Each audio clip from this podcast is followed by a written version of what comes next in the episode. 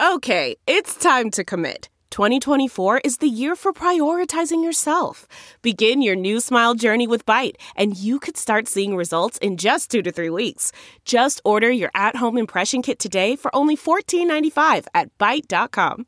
Byte Clear aligners are doctor directed and delivered to your door. Treatment costs thousands less than braces. Plus, they offer financing options, accept eligible insurance, and you can pay with your HSA FSA. Get 80% off your impression kit when you use code WONDERY at Byte.com. That's B-Y-T-E dot com. Start your confidence journey today with Byte.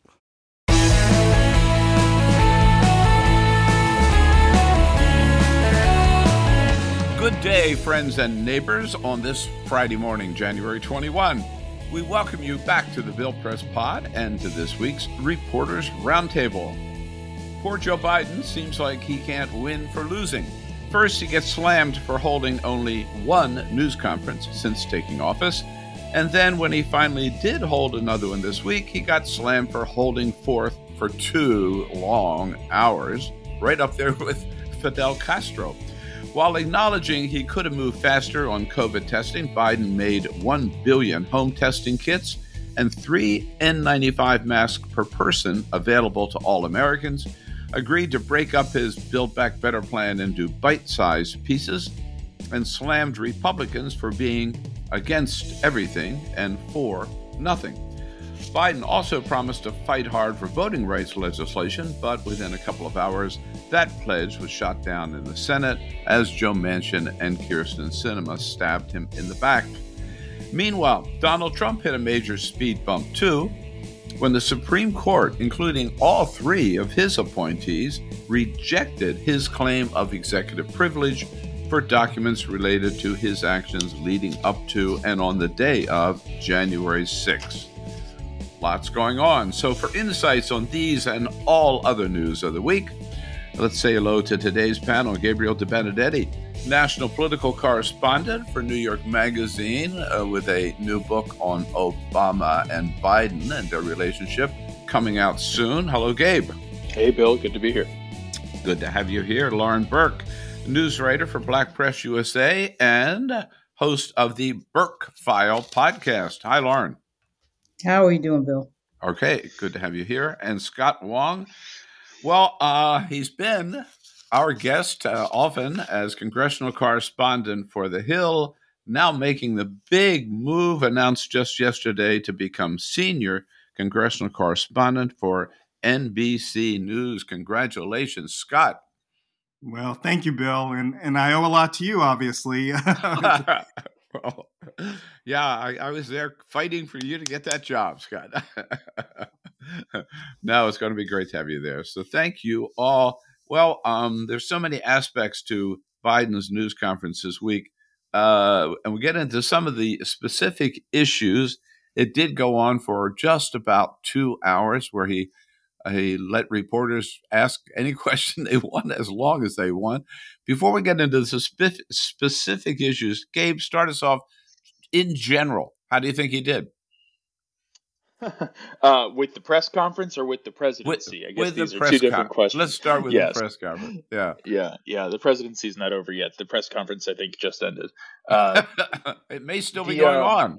sure. I, well, first, let me be very clear that I am not going to be one of these people complaining about how long it went. I think that you know in general, I'm all for presidents uh, being very accessible to the news media. Uh, the last few have not been particularly accessible, though those are, you know, we should not compare the way that Donald Trump treated the media to the way that Biden does, uh, which is essentially ignoring it for the most part. That's Biden. Uh, I think he did fine. Um, he obviously made some mistakes that are fairly significant, and I assume we'll talk about those. For example, the way he talked about the potential Russian invasion of Ukraine, that was a big mistake. Um, and his White House essentially uh, acknowledged it. But I think the important big picture thing here was uh, from Biden's perspective at least, trying to prove that he was reframing some aspects of his presidency.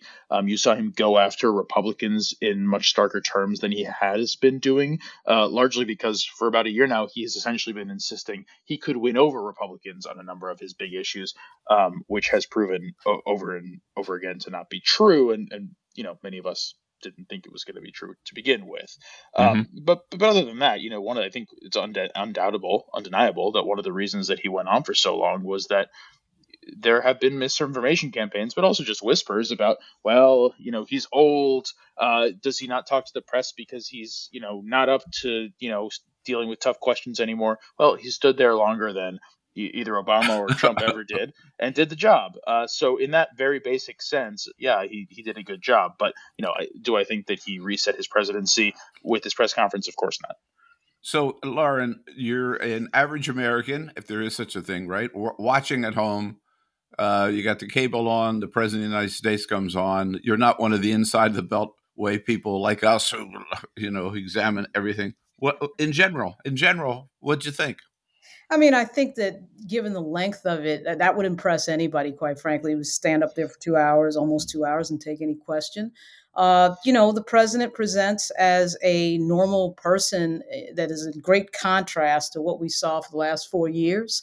I think people were looking for that type of calm personality, but at the same time, uh, he himself acknowledged that he underestimated the fact that logic and reason does not work in the political world that we live in today you know and right. in fact this misinformation problem is really should be top of mind for this president it's an extremely hard thing to combat but in fact you know so many people are driven by misinformation and this idea that somehow the election was stolen and that falsity out there is always the backdrop of everything that he does so he has to, you know, he's forced to up his game because of that. I think that the man that we saw in the anniversary standing in Statuary Hall on January 6, 2022, is the guy that he has to be moving forward. But I'm not sure that that's the personality he's going to bring moving forward. So I think the average person watching him would think, okay, you know, this is this is fine. But from, from a political perspective, I think he's losing, and I don't think you can. Mm-hmm. I don't think you can deny that. Mm-hmm. Uh, so, Scott, I've been to many of these presidential news conferences, particularly under Obama and some under Trump. Um, this was in effect a reporter's dream, though, wasn't it? Right? Everybody, everybody in that room got to ask a question. I think nearly everyone got a question. I think uh, one of my colleagues who was keeping track counted that 24 out of 30 reporters got to a- wow. ask questions uh, you said it, a reporter's dream, and and we all hope that there are many more press conferences like this. But I think it also highlighted, you know, what what Gabe and, and Lauren were saying was that this has been a concern of, of the White House, of people in Biden's inner circle, about you know why we haven't seen more Biden, uh, you know, out on the campaign trail, out out in in uh, you know out in in various states and cities more and, and in press conferences like these because he does tend to make these gaffes. Anyone who's followed him over his decades long career knows about those infamous gaffes, and, and we saw uh, several of them in this news conference that you know nearly created an international crisis. Uh, right. You know, that they're still you know 36 hours later trying to clean this up, and so. Um, my, but my colleagues, uh, Amy Parnes and, and, Morgan Chalfant, who cover the White House and who, who were writing about that press conference, wrote that this was Biden saying to his critics, you know, come at me, bring it on. You want to question uh, whether mm-hmm. I have the stamina uh, and the wherewithal to do this job. You think I'm too old? Well, you know, I can stand here and hold a record long news conference. I would love to see a lot more of these. He, uh, yeah, the a, a, Amy and Morgan have a good piece on that in the uh, Hill this morning. Uh, just just before we move on, Scott, you you do news conferences for a living. Just so that all of our listeners understand, uh, whether it's Nancy Pelosi or Kevin McCarthy or any of them, uh, for just about every news conference, there's a time when it's over, and you know it's over because people say it's over, right? Usually, there are aides, uh, yeah. Know, by Nancy Pelosi's side or Kevin McCarthy's side yelling last question last right, question. right right and uh, you know and yeah. that was the case yesterday when I when I was with Nancy Pelosi and was trying to get a question in on on uh, COVID relief and uh, the aide was yelling last question and she's rushing off uh, to her office and so yeah, yeah. definitely uh, you know Biden yeah. Biden was in control here and and uh, he won, he went as long as he wanted to go and nobody once he had that stage and command of that stage nobody could really tell him what to do. And I remember the days when Helen Thomas, the legendary Helen Thomas, sat right in front of the, of the president, and at a given time, Helen Thomas spoke up and said, Thank you, Mr. President. and it was over. and that was all prearranged. Uh, you've, a couple of you have mentioned COVID. So, Gabe, the president had to start there. That's still the overwhelming issue. And he said, uh, here's a, the president, uh, as he framed it, we've made a lot of progress, but boy, we have a lot of work still to do. Here he is. I'm not going to give up and accept things as they are now. Some people may call what's happening now the new normal. I call it a job not yet finished. It will get better. We're moving toward a time when COVID 19 won't disrupt our daily lives. Do you make the case, Gabe, on COVID? I don't know if he has entirely made the case yet. Certainly, that's, you know, people are still feeling the effects of this in very unequal ways all around the country. Made the case that he's made a lot of progress. Right, right. Well, where where I'm going with this, I think, and where he's going with this is that he understands that he needs to reframe the way he's talking about it because a, a lot of progress has been made. But he uh, came into office promising significant change uh, about the pandemic. He essentially promised this thing will be over um, at some point. He didn't pretend to have all the answers, but he certainly said, we, we got to follow the science. We're going to spend a lot of money on this. We're going to be responsible, and then you can go back to normal. Um, and that hasn't happened for vast swaths of the country. Um, and this is a way of saying, listen, I understand your frustration, people. Um, I'm not pretending that this thing is over. I understand you're still having some trouble here. But he did, you know, he did argue that things are getting better and that you know he seemed to bristle a few times at why at the negativity that that he seemed to impute from a lot of the questions and that's really a theme that I certainly have picked up from people around the White House for quite some time not surprising at all of course people are defensive about this uh, there's no question that at the end of the day covid is the issue that is going to you know paint one way or the other the way that we remember the Biden administration or at least the first year or two no doubt no doubt Lauren I was surprised that the president really on the issue of schools, which is maybe the one that hits most people right directly, most directly, uh, he was re- resolute about keeping schools open. The, the idea that you know we could go back to what we were doing in terms of closing schools that obviously it causes a domino effect for anybody who has kids in school they have to you know stay home and take care of that so now everybody uh, you know the democrats have sort of switched over to the idea okay we've got to keep everybody in school I mean, I, I, think that the president just generally he said it out there. He, he said something to the effect of, you know, I have had to deal with more problems than, than anyone else in terms of the big problems he's had to face, including, of course, uh, a party, a group of people trying to overthrow his government before he even took office. But when you have right. to, uh, you know, vaccinate 200 million people and then, you know, come into office, of course, and pass a, a 1.9 trillion dollar bill uh, that, by the way, had a bunch of money in it to make sure that you know to, to help you know people keep keep their kids in school and help the school districts keep kids in school. And nobody really notices that. And of course, the White House doesn't really market it correctly, in my view.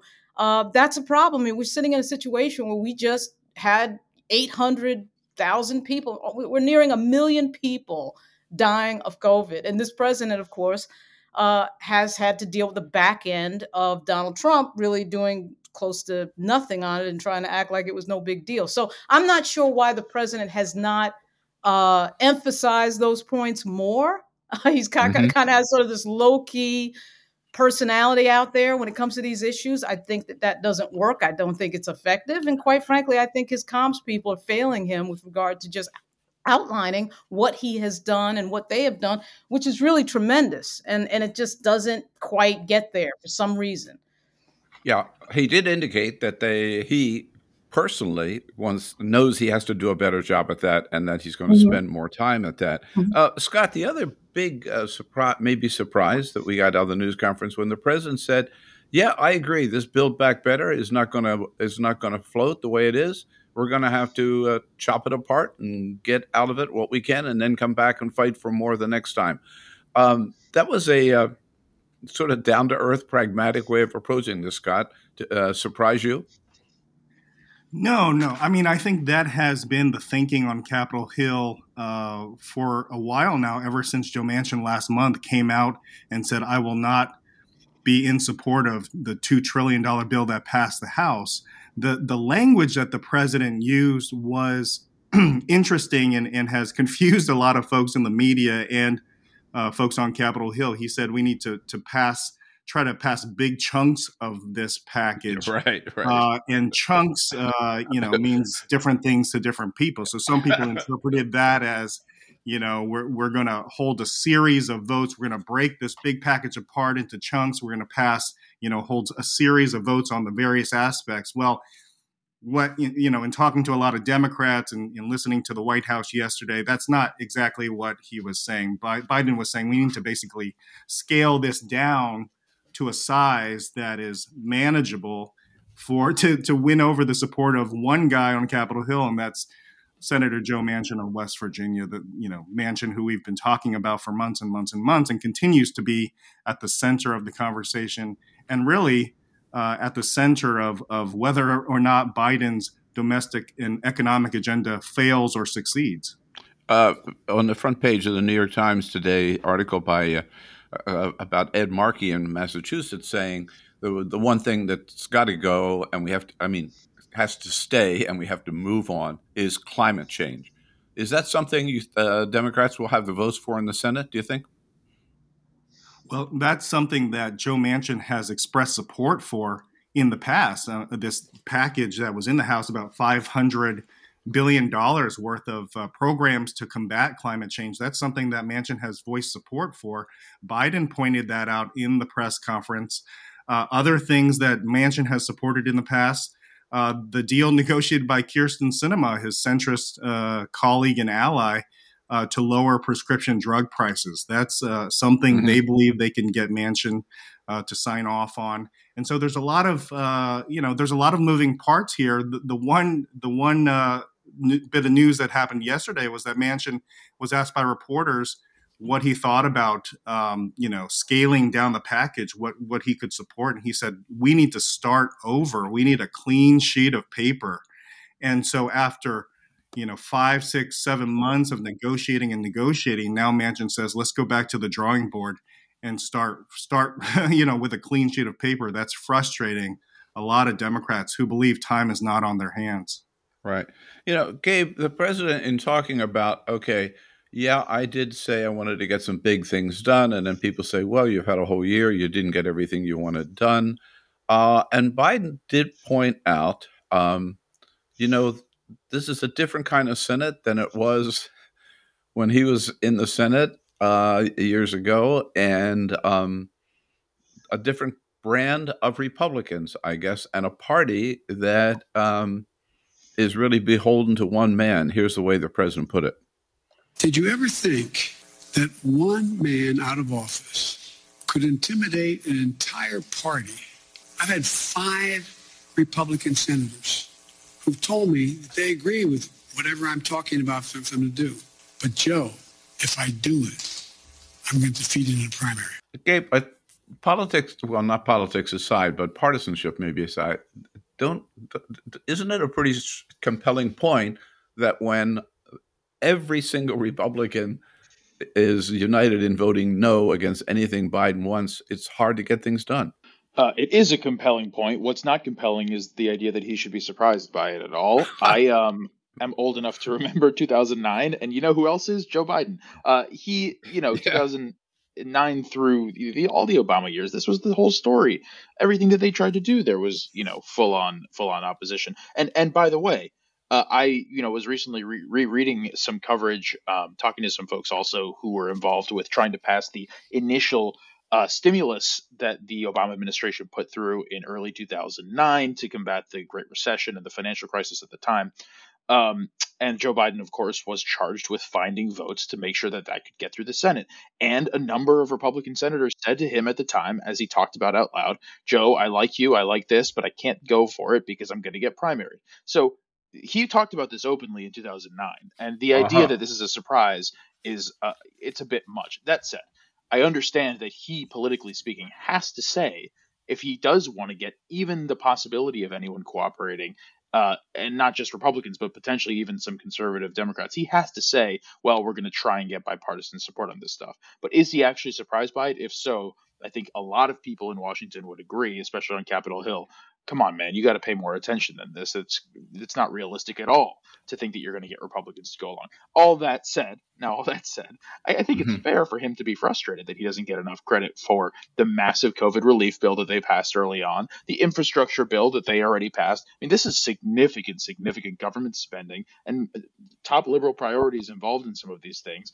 Um, that you know, a number of other Democratic presidents would be thrilled to have passed at this point. But it is true also that he did come into office promising sort of transformational, uh, transformational spending changes, uh, and that hasn't happened yet. But but what you did see, and I alluded to this earlier, is he seems to be willing now to put a little bit of this more on Republicans, which a lot of Democrats have been suggesting. Because if the focus is always on Joe Manchin, which of course it should be because he's the one he and Kyrsten Sinema holding a lot of this up, um, that really lets a lot of the Republicans off the hook and of course, the, the reality is that Republicans are completely and utterly in opposition to everything he's doing, um, or at least everything that gets that gets real media attention.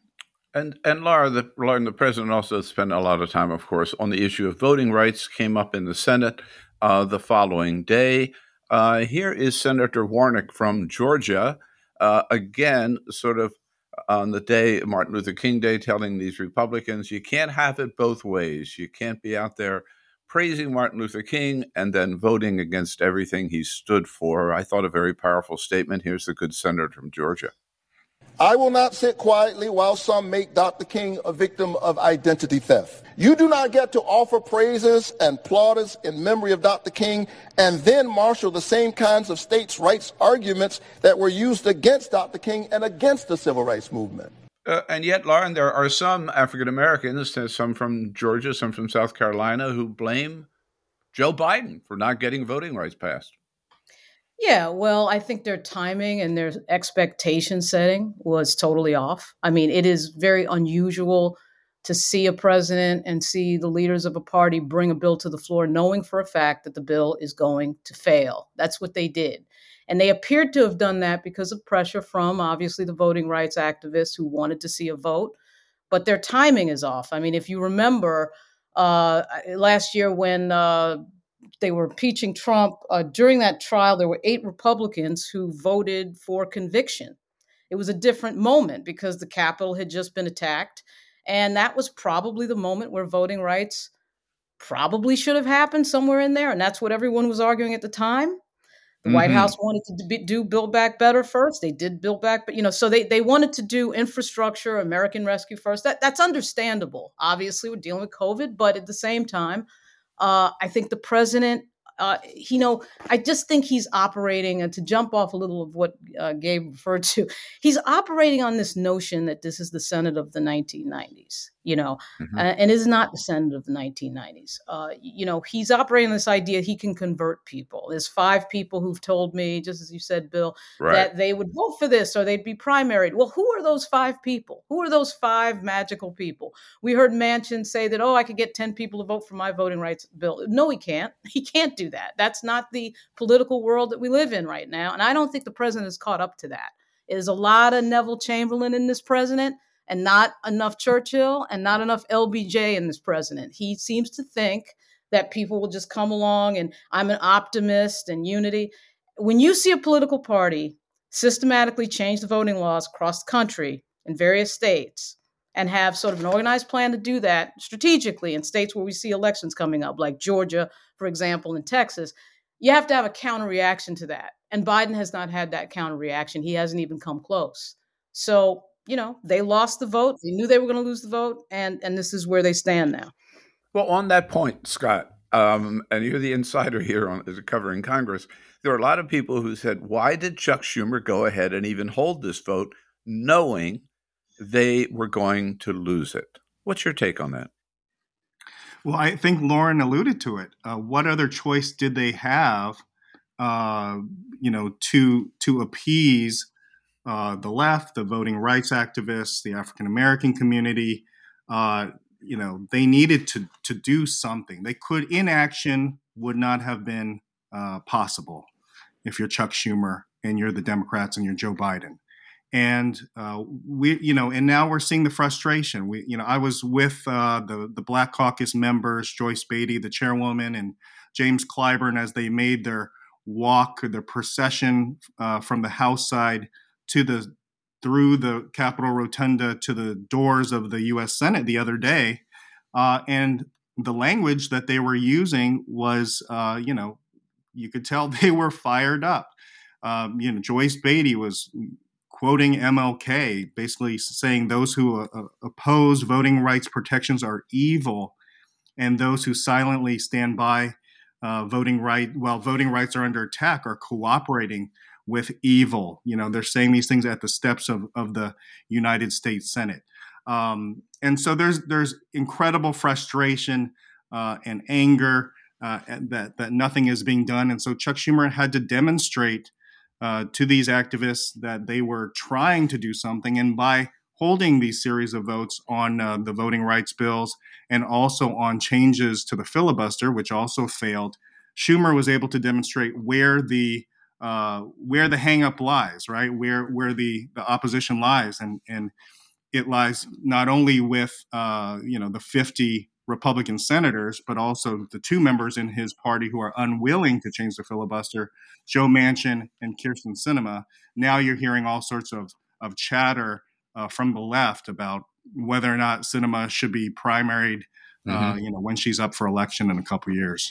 Yeah, uh, I'd just like to point out editorial comment maybe uh, on this issue. Carl Hulse, the great uh, congressional reporter for the New York Times, has a, a, big piece in the New York Times this morning.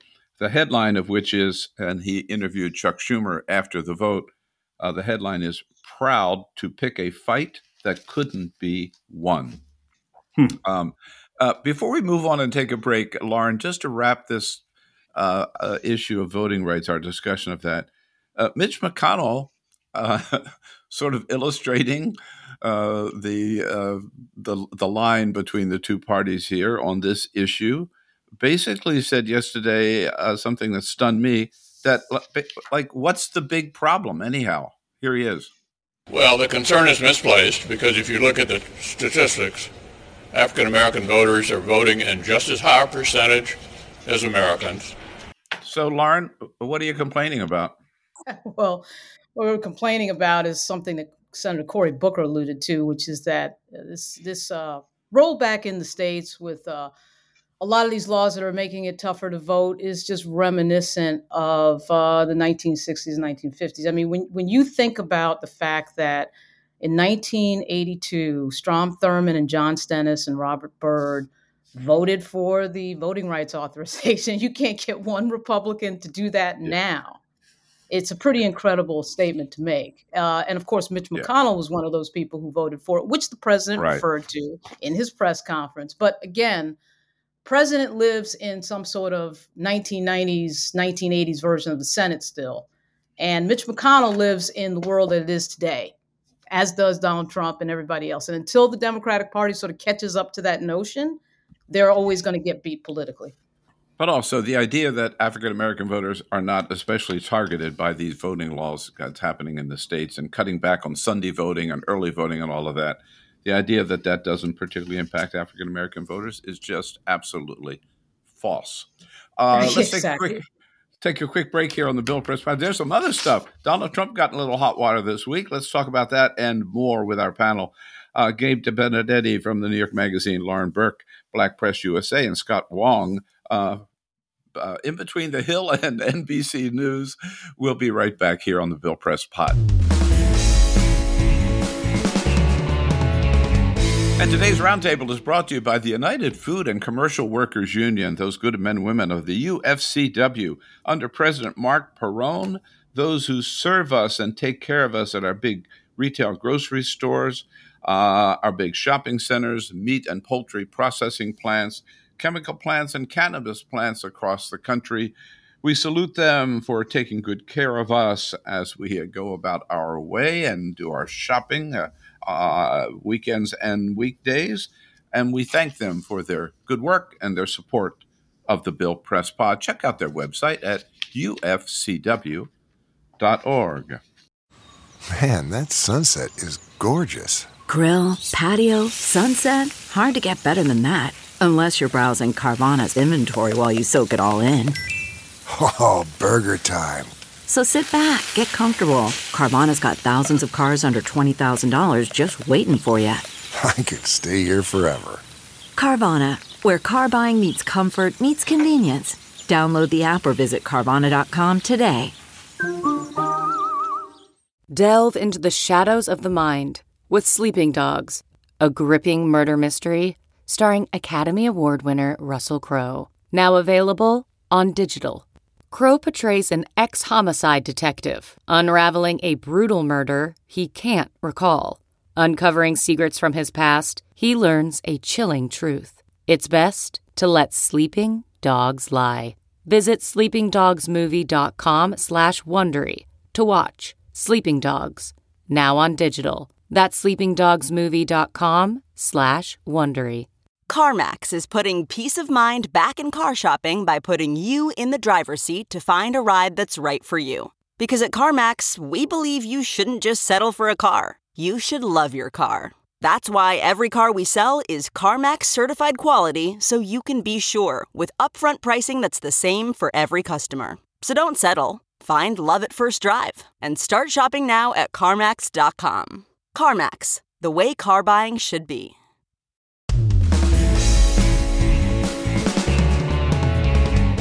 Back. Today's roundtable, wrapping things up here with a little bit of other news of the week. Joining us, Scott Wong, soon to be, if not already, senior congressional correspondent for NBC News. When do you start, Scott, the new job? Well, in fact, today is my last day at the Hill, At the Hill. for All seven right. years. Uh, I'm going to be taking a, a couple weeks uh, between All right. jobs, but I start on February 7th. So I, I will be back on Capitol Hill uh, very soon. All right, we'll be looking for you there. Lauren Burke is news writer for Black Press USA and host of the BurkeFile podcast. Gabriel Debenedetti, national political correspondent for NBC for New York Magazine. I'm sorry. So, Gabe, the Supreme Court, by an eight to one decision uh, this week, told Donald Trump, "No, you cannot assert executive privilege and keep your documents away from the January 6th Select Committee." This is this is a big big uh, setback for Donald Trump, right? Yeah, even if it was treated in the moment as uh, you know story number 425 of this massive news week. Right. Um, yeah, yes, absolutely. Uh, it, it didn't come as a huge surprise, um, but it was nonetheless a very significant move, um, and it essentially means that the uh, you know the investigation into the Jan- what happened on January 6th will uh, reach the communications of of the president and those around him um, in a way that he was trying to block um, for a number of fairly obvious reasons, and that you know people around him have tried to have tried to block. Uh, it's unclear to me still um, the degree of cooperation that this will force from people who are around him within the administration. Um, certainly, I don't think you're going to see more voluntary, quote unquote, voluntary. Um, uh, people offering up their, their their testimony or anything like that, but this may shake loose a lot more information about what was going on within the administration, which is just a reminder that this investigation is absolutely ongoing and that it's not just about the people who were physically within the building on January 6th, but that the you know the, the highest levels of the Trump administration could be implicated. Uh, the legal ramifications are obviously not yet clear, and this investigation is going to be going on for quite some time. It, is, however, absolutely not what Donald Trump wants to be talking about these days, as he acts like this president in exile, trying to keep control successfully of the Republican Party, and obviously trying to mount a political comeback. This is not what he wants to be talking about. Uh, does this have any impact, Scott, on members that you talk to in terms of standing up uh, for Donald Trump's big lie that he won in 2020 and making that kind of the heart of the uh, midterm elections?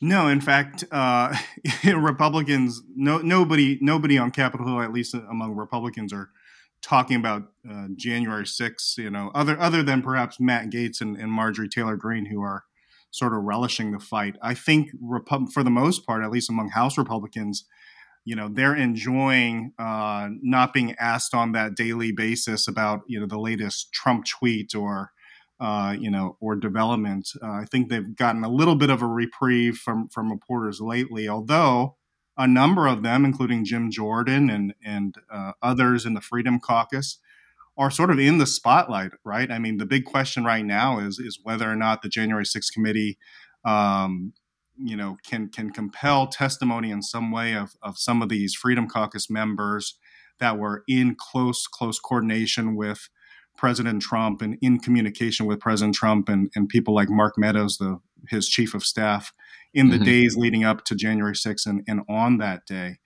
Uh, and so, you know, and there's just there's just so many developments that have ha- occurred, and so many developments yet to come. And as Gabe pointed out, there's still so much information that we are learning day by day. That the committee is is moving quickly. I mean, they're moving as fast as they can. Ivanka Trump, uh, they sent out an email, uh, a request to her this week seeking her voluntary cooperation about her conversations with her father on January 6th. Uh, they're still seeking cooperation from Kevin McCarthy, who has said he won't cooperate with the committee. Uh, Jamie Raskin this week um, said that he expects more conspiracy charges among some of the people that were involved in the attack, including, you know, people mm-hmm. like the three percenters and uh, you know QAnon, the QAnon network, and so there's there's just so many directions that this investigation is heading, uh, and and we're we're learning something new almost on a daily basis at this point.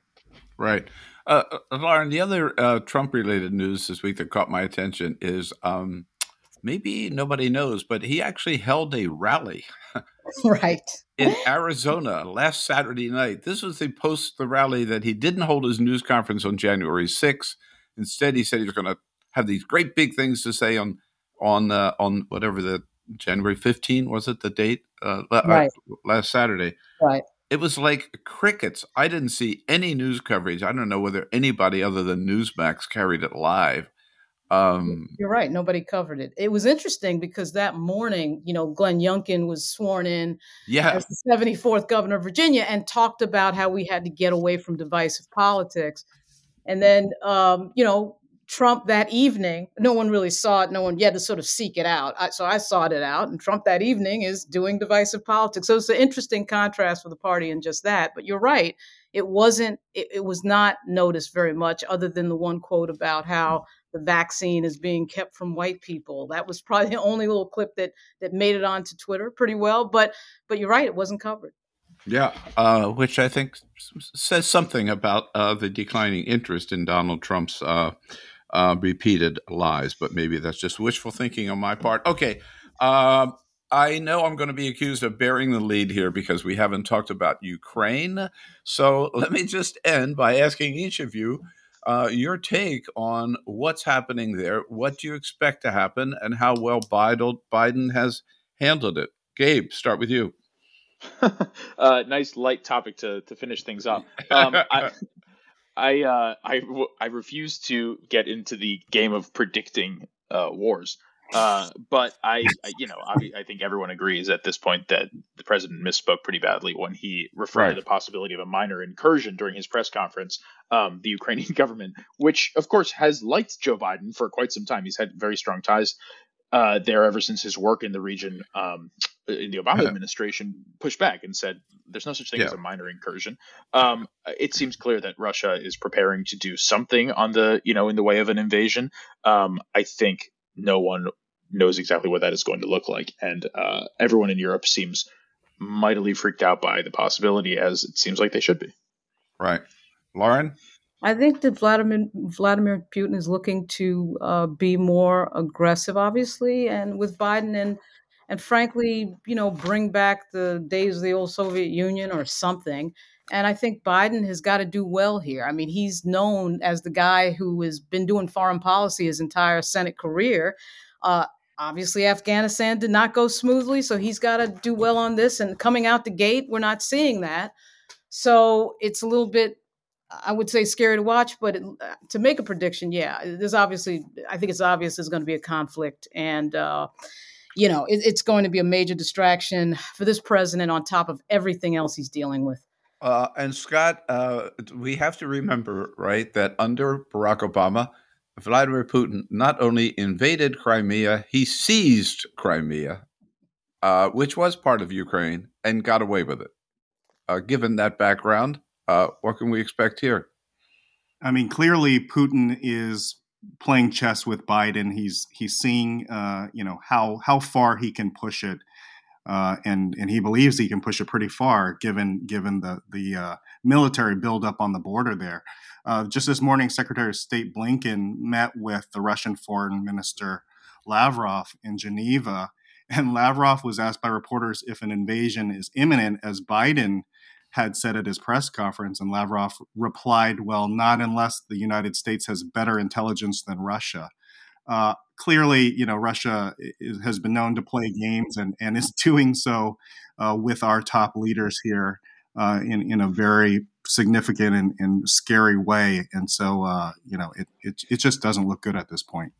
Indeed, indeed. Well, we'll see how that plays out and the rest. And we thank our panelists for joining us today and their insights in the news of the week. Uh, but we don't let you go without asking you what caught your attention this week? Your favorite story of the week made you stop and smile or frown or scratch your head? Lauren, let's start with you. Uh, you know what got my attention? Erik Wemple, who is the media reporter over at the Washington Post. Good job, uh, too. Yeah, he's he does a very good job. He wrote a piece on what the media did not report with regard to the Andrew Cuomo saga and I was really surprised to see that piece because uh, that is not something that generally happens. And one of the things that he brought up is that one of Cuomo's first accusers had a apparently a fabricated allegation in another case that was in a court case. Uh, something that Michael Tracey had apparently brought up. But anyway, Erik Wemple wrote in detail about what the media did not report. He spoke, of course, to two reporters at the New York Times about it and the Times Union in Albany about why they didn't report uh, certain facts around the Cuomo case. I thought that was an interesting article. I thought that was a rare article to see, yeah, and right. and so that's what caught my attention. Uh, by the way, on top of that, I saw an article in the New York Times maybe this morning that Cuomo still has sixteen million dollars in the right. bag. Right. so he's uh, maybe out of office, but certainly not out of money. Um, you're from New York. Gabe, what was your favorite story of the week? what what an intro there. Uh, yeah. All right, well, I'll, start, I'll, I'll start by saying um, that we'll have to uh, we'll have to postpone my hoped for Novak Djokovic discussion hour until next time I'm on. But um, I w- instead want to talk very briefly about a tweet actually that uh, that I saw the other day, um, and I'll quote it here. Um, it was a tweet from a professor of uh, legal studies and business ethics at Wharton, the uh, business school, and her name is Nina Strohminger. Uh, and I'm going to quote now. It said, I asked Wharton students what they thought the average American worker makes per year, and 25% mm. of them thought it was over six figures. One of them thought it was 800,000. Really not sure what to make of this. The real number is 45,000. Uh, and what Whoa. is interesting to me is, of course, the detachment from reality there. But really, what I wanted to just briefly talk about, or think about at least, is the real um, reaction here. And the reaction has been such a Rorschach test, I think, of how people view uh, business schools, but also modern American capitalism, Twitter. Uh, you know, some people say this is just about filter bubbles. Some people say this is about, you know, inequality. Obviously, that's true. Um, anyway, I just have found the discussion around this initial pro- provocation very interesting. Um, and uh, it really made you think about how people think about this country, uh, even within it. It's really stunning, and it reminds me of that New York New York Times editorial board question to candidates running for mayor of New York last year about Absolutely. what a, that's right. what you could buy a house for in the Bronx or something, and the answer was hundred thousand dollars, maybe insane. Yeah. Right? How out of touch with reality some people are, I guess. Maybe too many people are. How about you, Scott? What uh, stopped you in your tracks? Uh, this morning, a headline from the New York Times stopped me in my tracks, and I'm going to take it in a completely different direction. Japan's monkey queen faces challenge to her reign, mating season, and a potential love triangle. Uh, I, haven't gotten through the whole thing yet, but uh, I'm definitely going to read the full article after we wrap up here. This is nine year old uh, Yakei who presides over a, a, troop of 677 monkeys in Japan. Uh, who violently overthrew her alpha male of her troop to become the first female leader in the sanctuary's 70 year history now she has a threat to her reign because she's engaged in a love triangle with, with Oh. two of the male monkeys. Uh, anyways, you know, amazing that uh, this Japan monkey population can have a, a first female president before the United States of America. Good point. And uh, not surprising though that there's a, if there's politics, there's a sex scandal involved, right? I guess. uh, well, um, my favorite story of the week uh, is actually something that uh, we were uh, talking a little bit about before we actually started uh, taping this podcast. Uh, and that is, I want to say hats off and a big salute to television reporter Tori Yorgey from WSAZ TV in West Virginia, who was on the air. We all saw this video on the air giving a report uh, on the evening news about icy road conditions in and around Dunbar, West Virginia. And sh- the anchor throws to her. She starts her her report, and she gets hit by a car. Uh, you can see it. I you got to go watch this video. And she says right away, uh, "I just oh my god, I just got hit by a car, but that's okay. I'm okay, Tim." and then she continues to give her report. You've all seen it. The woman, who, the driver, gets out of the car and comes over, and she interrupts and says, "Oh, I'm okay. I'm okay. It's so sweet of you to ask. Yeah, I'm fine." And then she goes on and gives a report. What a trooper! And it was her last week on the job. I hope they gave her uh, give her a great send off there in West Virginia. She made us all proud of man. As a reporter, right? Can't let anything interrupt what you're doing. A absolute testament to the uh, power and ingenuity of, of local reporters everywhere, but especially her. That was amazing. Yeah, Lauren, nothing fazed her, right? Nothing, and you know, it's it's another example of uh of you know sending reporters out alone to do their stand-ups alone, Yes, set yeah, a camera yeah. up alone, and that's you know what can happen. So that that was it was amazing, and I'm glad she's all right.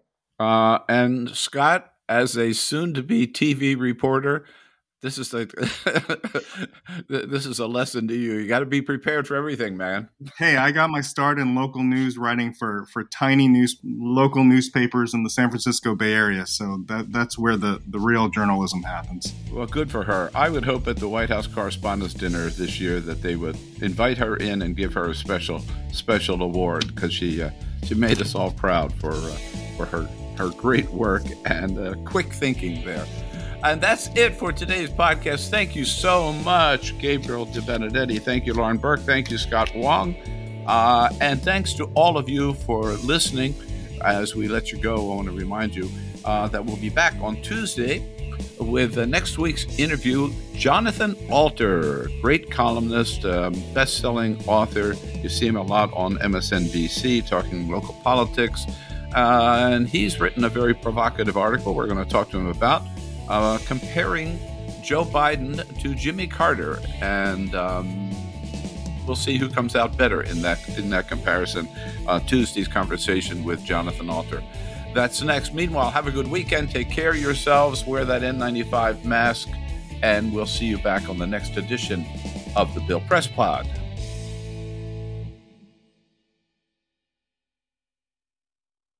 Save on Cox Internet when you add Cox Mobile and get fiber powered internet at home and unbeatable 5G reliability on the go.